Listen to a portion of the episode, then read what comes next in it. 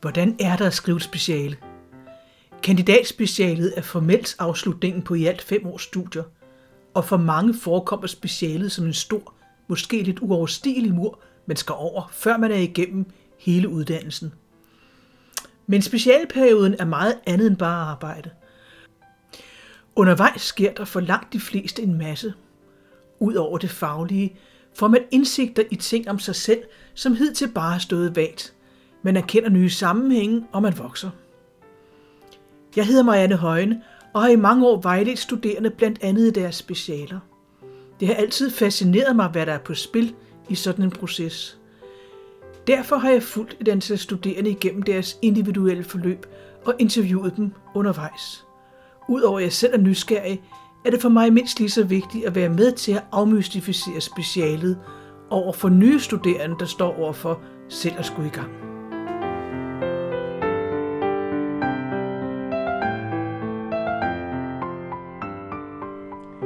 Denne episode er den første af to, der handler om Nicoline. Det er Nicoline med et K. I denne del starter vi med at høre Nicoline fortælle om sig selv. Hun fortæller om sin baggrund, hvor hun voksede op, og hvilke forestillinger om fremtiden hun havde som barn og som helt ung. Hun fortæller videre om sine interesser og om et valg af studie, der måtte gøres om til bacheloruddannelsen, og hvilke fremtidsplaner, der umiddelbart var dengang. Og så valget om at læse videre på en kandidatuddannelse. Til nu, hvor hun altså står over for at skulle i gang med specialet. I næste del, som altså er episoden efter denne, følger vi Nicoline gennem selve specialeskrivningsprocessen. Men lad os starte fra begyndelsen. Jeg giver ordet til Nicoline.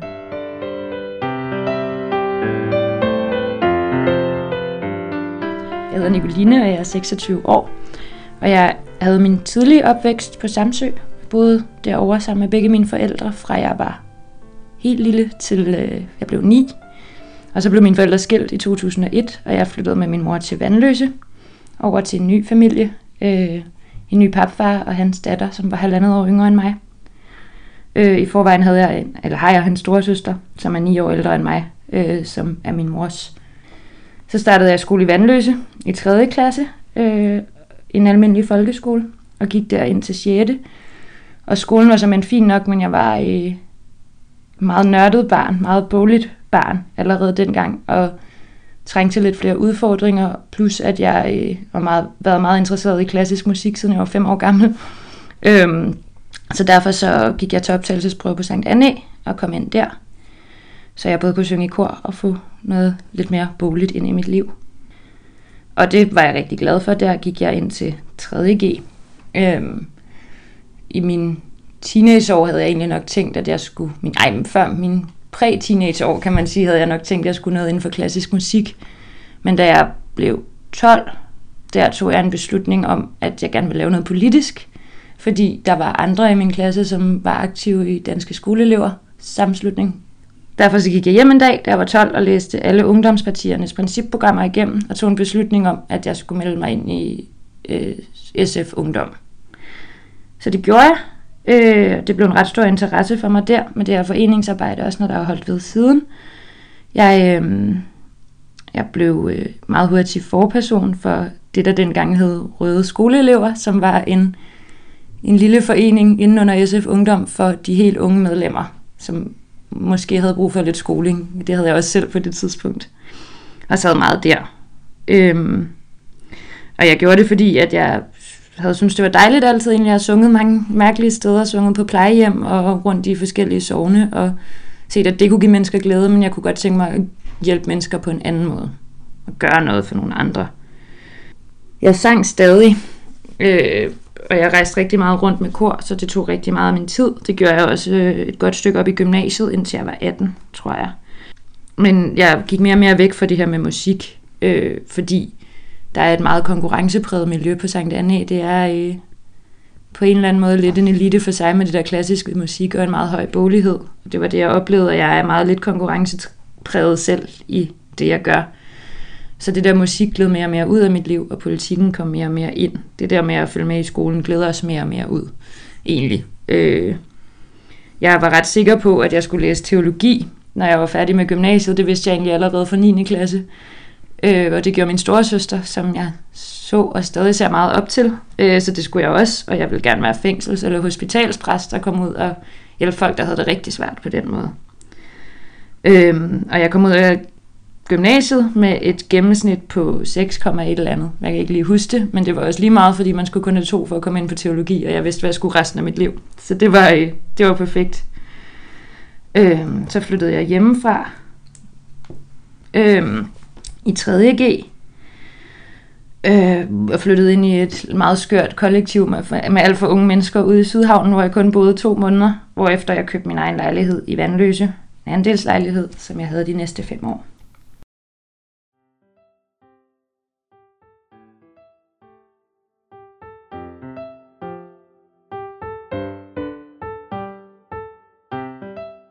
Øh, og jeg ville jo læse direkte videre. Øh, så jeg startede på teologi som 18-årig. Øhm, jeg var meget yngre end alle de andre, der gik der. Gennemsnitsalderen ligger på omkring 40, eller lå på det tidspunkt i hvert fald på omkring 40 år for de nystartede. Så jeg var meget ung, men jeg havde min søster der også. Øhm, men jeg skulle ind og til at lære latin, og senere oldgræsk og hebraisk i løbet af den her bachelor allerede, og det var meget, meget tungt i forhold til at komme fra gymnasiet og egentlig kunne hudle sig rimelig meget igennem det faglige. Øhm, så det var rigtig svært for mig. Jeg tror ikke, jeg var sådan, jeg var ikke klar til at være på den her uddannelse, som jeg synes var meget, meget, meget fagligt tung. Og jeg, øh, jeg fandt ikke en glæde i at nørde det, som jeg ellers har gjort med alle de ting, jeg har nørdet gennem mit liv. Så det var rigtig svært for mig at få læst. Øh, og egentlig stadig måske lidt sjovere at bare være ung. Så havde jeg på det her tidspunkt fået en kæreste, øh, hvis mor var pædagog. Og jeg talte med meget med dem om det her med at ville gøre noget for nogle andre. Og det tog de som sådan en opfordring til at tale mere om det her pædagogiske felt, og øh, opfordrede mig til at læse til pædagog, og jeg var måske også ret ung og på virkelig på det her tidspunkt, så jeg tænkte, yes, det vil jeg gerne, men lidt med forbehold også, fordi jeg hele tiden havde tænkt, at jeg skulle tage en lang videregående uddannelse. Og også blev meget opfordret af mine forældre, som jo ikke har lang videregående uddannelse, til at gøre det altid. Men jeg besluttede mig så for at læse til pædagog alligevel, og kendte til DPU, fordi min mor har arbejdet herude, og jeg har været en del som barn. Øhm, og tænkte, når man så skal jeg aflæse pædagogisk psykologi direkte bagefter. Og det er også fordi jeg altid i min barndom, og altid egentlig har fået at vide af folk i min omgangskreds, at jeg var rigtig god til at arbejde med mennesker og tale med mennesker, og at jeg, det har jeg også op, ja, oplevet selv gennem tiden, men at jeg tiltrækker folk på en eller anden måde. Folk vil gerne fortælle, også når man er ude at drikke en øl, så kommer der meget tit folk hen, som har rigtig meget brug for at fortælle om deres liv, og så græde ved nogen, og det oplever jeg stort set hver gang jeg går ud. øhm, så det fyldte rigtig meget i mit liv.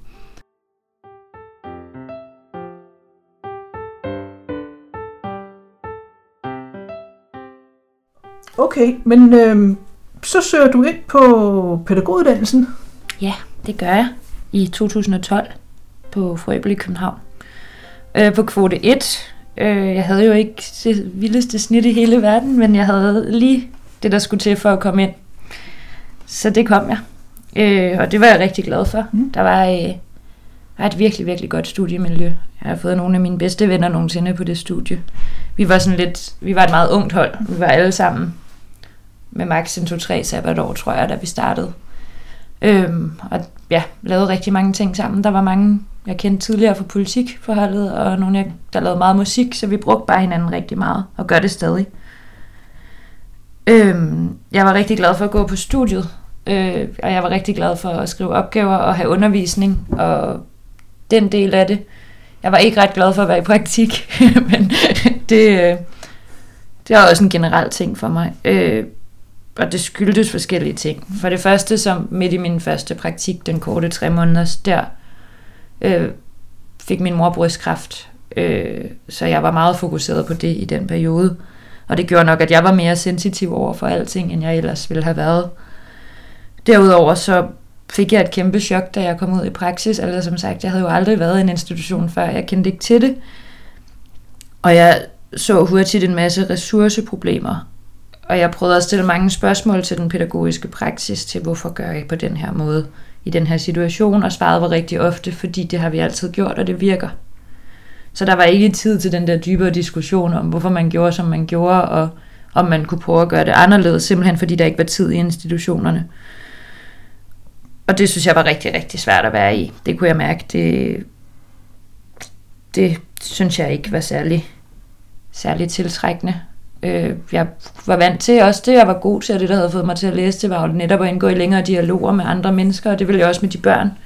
Jeg faktisk tage konflikter, og ikke bare sige nej, det har jeg det rigtig dårligt med.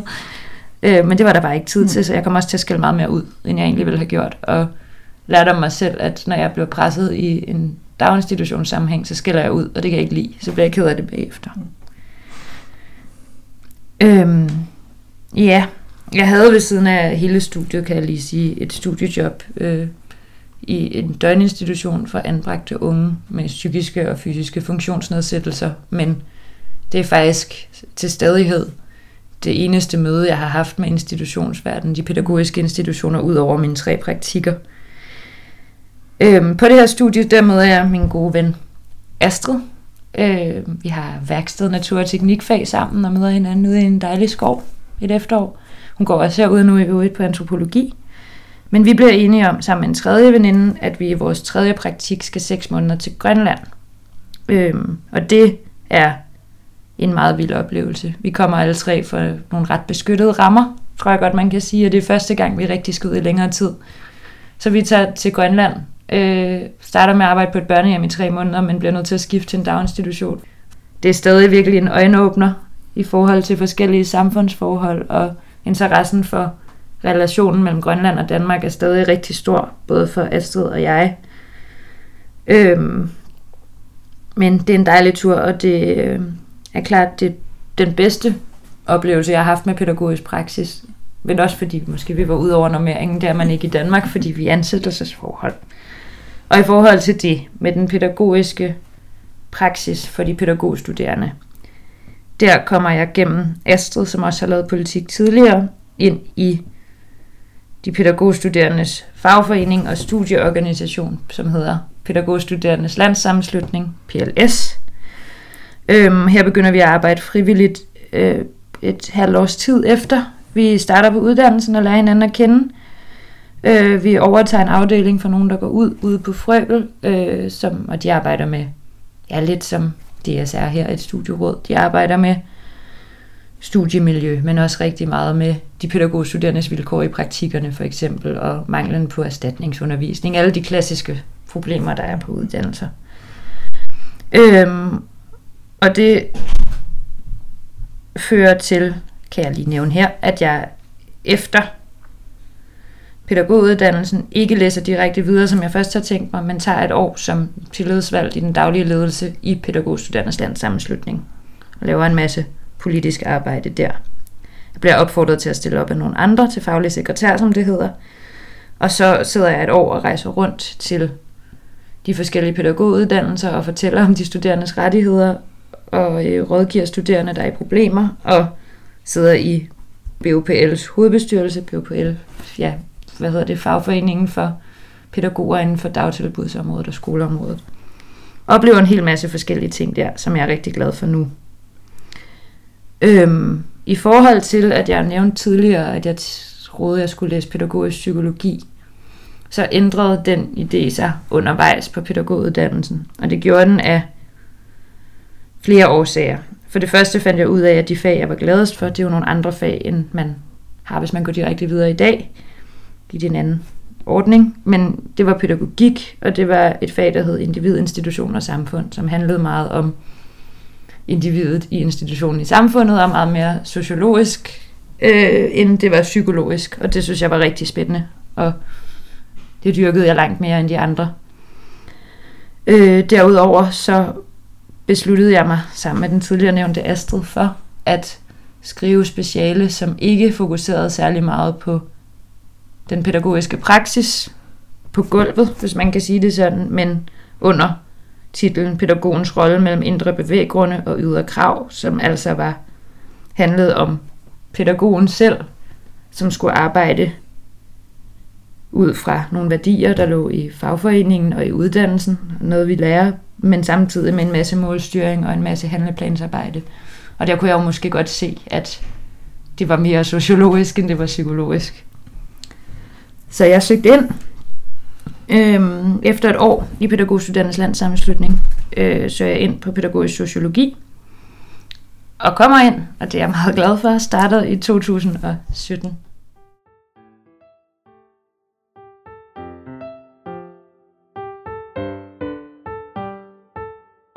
Nå, men så, øh, så skal du til at starte på uddannelsen. Ja, det skal jeg. Jeg øh, var på Roskilde forud for og mødte en gammel veninde fra Frøbel i en brændert nede i campområdet. Og, og vi finder ud af, at vi begge to skal starte. Og bliver helt vildt glade for det, fordi så ved vi, at vi har hinanden. Og faktisk så starter der generelt på DPU-uddannelserne rigtig mange af vores gamle venner, som vi har været øh, meget aktive i fredagsbarn og som tutor sammen med på uddannelsen. Øh, så det er ret trygt at starte herude for os, øh, og jeg synes hele studiestarten er rigtig god. Øh, vores tutorer er gode og dygtige, og vi kommer lynhurtigt til en studiegruppe, som vi til stadighed her i slutningen af tredje semester bruger rigtig meget. Øh, selvom vi er i forskellige retninger nu har forskellige valgfag, så mødes vi herude og læser sammen, og er sociale sammen uden for studiet også, og det giver rigtig meget. Øh, det, der skete for mig, som måske er lidt, lidt specielt og meget uheldigt, var, at jeg til introfesten på studiet faldt og fik hjernerystelse. Øh, og faktisk var ude af stand til at læse, i hvert fald det, jeg kunne før i et halvt år. Jeg valgte ikke at tage overlov. Øh, det gjorde jeg delvis, fordi jeg havde øh, en, ja, den her gode studiegruppe, som jeg ikke ville væk fra, og som også hjalp mig. Jeg var også heldig at have et meget dejligt kollektiv, hvor folk godt gad at sidde og læse tunge tekster højt for mig. Så det, på den måde er jeg meget privilegeret med mit netværk. Øhm, jeg gik kun til halvdelen af eksamenerne til den mundtlige eksamen, og ja, havde jo ikke været her så meget, og havde heller ikke læst så meget, som jeg skulle, men det lykkedes, og det var fint, og det gav mening for mig at udsætte en opgave. Mm. Det synes jeg godt, jeg kunne forsvare. Det synes jeg altid, man kan. øh, hjernerystelsen udløste nogle ting i mit hoved. Og det resulterede i, at jeg i marts måned fik en nedtur, der gjorde, at jeg blev diagnostiseret med PTSD, posttraumatisk stresssyndrom. Og det gjorde jeg på baggrund af formentlig øh, nogle ting, der skete i Grønland. Øhm, og så var der selvfølgelig stadig studiet, fordi jeg valgte til stadighed ikke at tage overlov. Øhm, jeg blev på studiet. Jeg kunne ikke komme til undervisningen, fordi jeg var bange for at få angstanfald. Øh, og jeg var bange for at blive spurgt til, hvad der var galt, fordi i starten, hvor jeg øvrigt var på en hjemmeindlæggelse de første tre måneder, der kunne jeg simpelthen ikke klare at blive spurgt om, hvad der skete, fordi jeg ikke helt var sikker selv. Det er jeg måske stadig ikke helt, men nu har jeg i hvert fald ikke svært ved at tale om det mere, og det gør en stor forskel, og jeg er tilbage og deltager i undervisningen, og er endnu gladere for mit hold, end jeg nogensinde har været før, fordi de simpelthen har reageret så fint på det, og jeg føler mig meget velkommen tilbage. Øh, ja, så jeg har gennem hele uddannelsen haft rigtig meget selvstudium. Det er ikke fordi, jeg har hoppet helt fra studiet og uddannelsen. Jeg har læst, og jeg har fulgt med til forelæsningerne, og jeg føler egentlig, at jeg, når jeg taler med min studiegruppe og andre, at jeg er lige så vel forberedt til vores eksamener som dem, selvom jeg ikke er kommet til undervisningen. Øh, jeg er ked af, at jeg ikke kommer til undervisningen, for det giver klart noget andet også. Jeg synes, det er ret vigtigt at tage med, når man er studerende, at øh, der er mange forskellige måder at være studerende på. Øh, jeg har været i en meget, øh, først fysisk, så meget psykisk sårbar proces gennem de her kun to år, som den her uddannelse jo er. Men det har ikke fået mig til at stoppe eller droppe ud, fordi jeg både for min egen skyld, men også generelt, synes det er vigtigt at lægge vægt på, at selvom man er i nogle psykisk sårbare situationer, så kan man godt gennemføre en uddannelse. Og det er altså muligt at tilrettelægge sin uddannelse på forskellige måder. Der er en vej, der hedder at gå til alle forelæsningerne aflevere alt til tiden. Men der er også en anden vej, som man skal huske, at man altså kan benytte sig af, som hedder at tage det i et lidt langsommere tempo. Øh, det er noget, der har ligget mig ret meget på sinden, altid egentlig at lægge vægt på. Jeg har hørt mange steder, at det er de dogne studerende, der vælger at blanke opgaver og aflevere senere og bruge helt indtil tredje forsøg på specialet, men i min optik er det slet ikke sådan, det hænger sammen. Jeg synes ikke, vi får særlig meget for ærne i det her uddannelsessystem. Øh, og jeg tænker, at hvis man har tre forsøg til hver eksamen, så er det også fordi, der er behov for tre forsøg til hver eksamen for nogle studerende, og det skal man altså benytte sig af.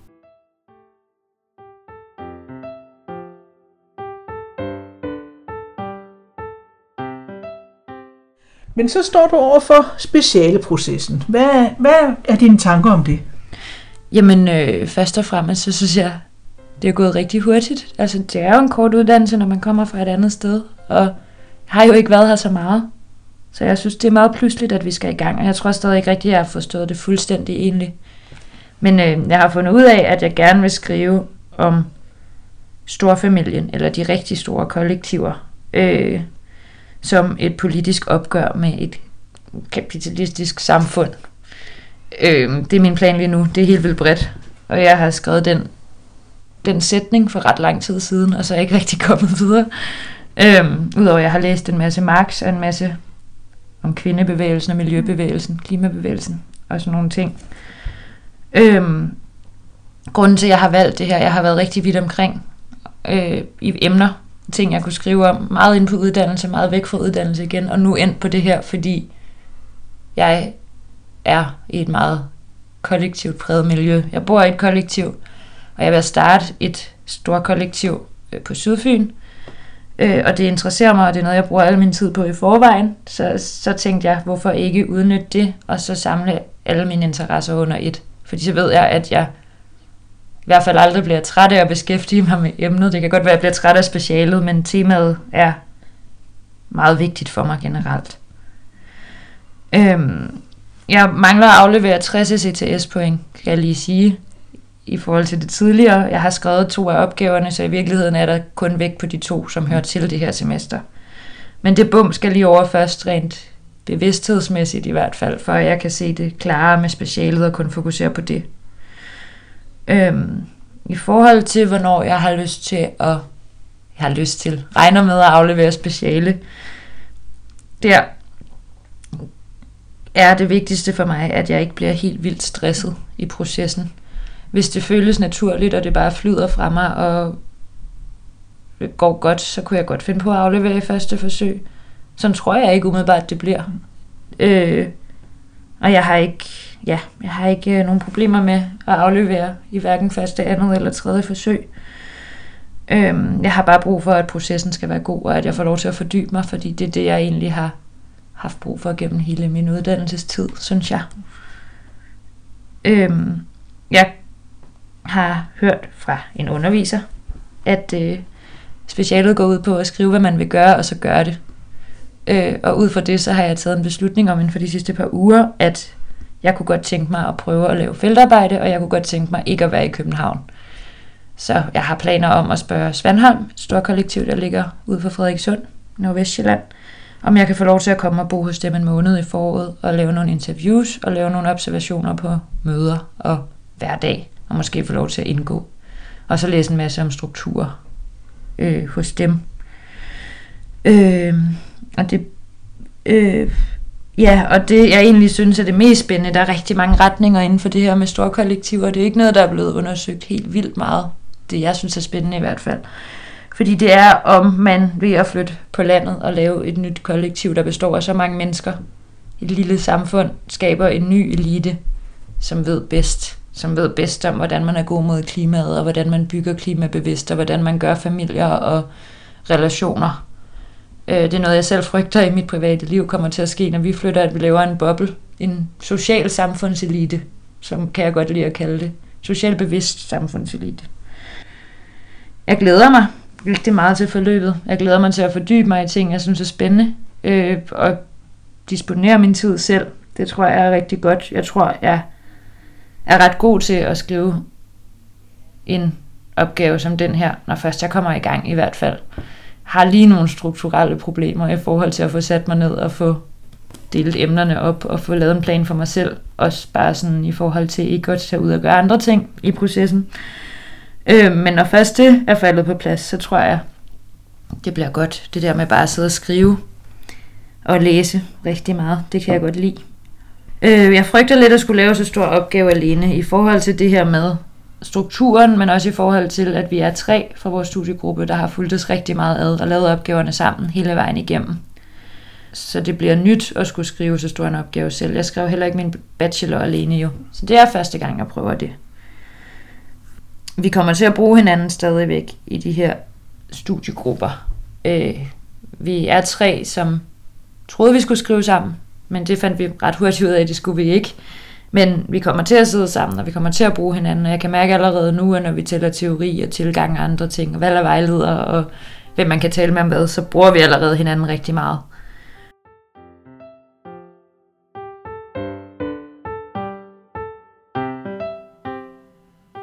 Ja, sådan var starten på Nicolines specialproces.